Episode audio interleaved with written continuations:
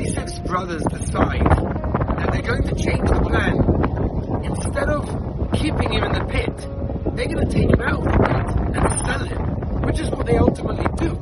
They sell him to a bunch of Arabs, merchants going down to Egypt. Very interesting.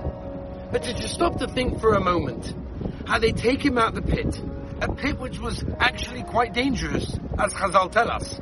And yet, for one moment, they never thought, wow, Yosef, you're still alive after being in such a pit? How's that possible? They never thought about that.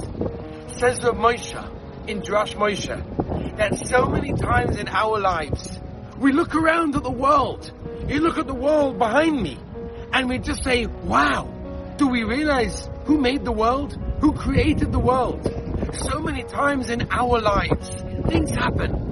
We don't appreciate who gave them to us, where they came from, and how lucky we are to have the things that we have. This week's parasha teaches us that exact lesson.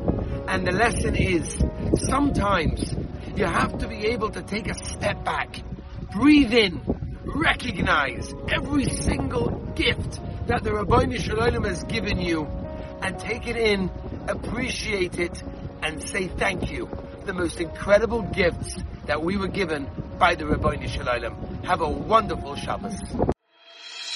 To listen to more by Rabbi Avi Wiesenfeld, visit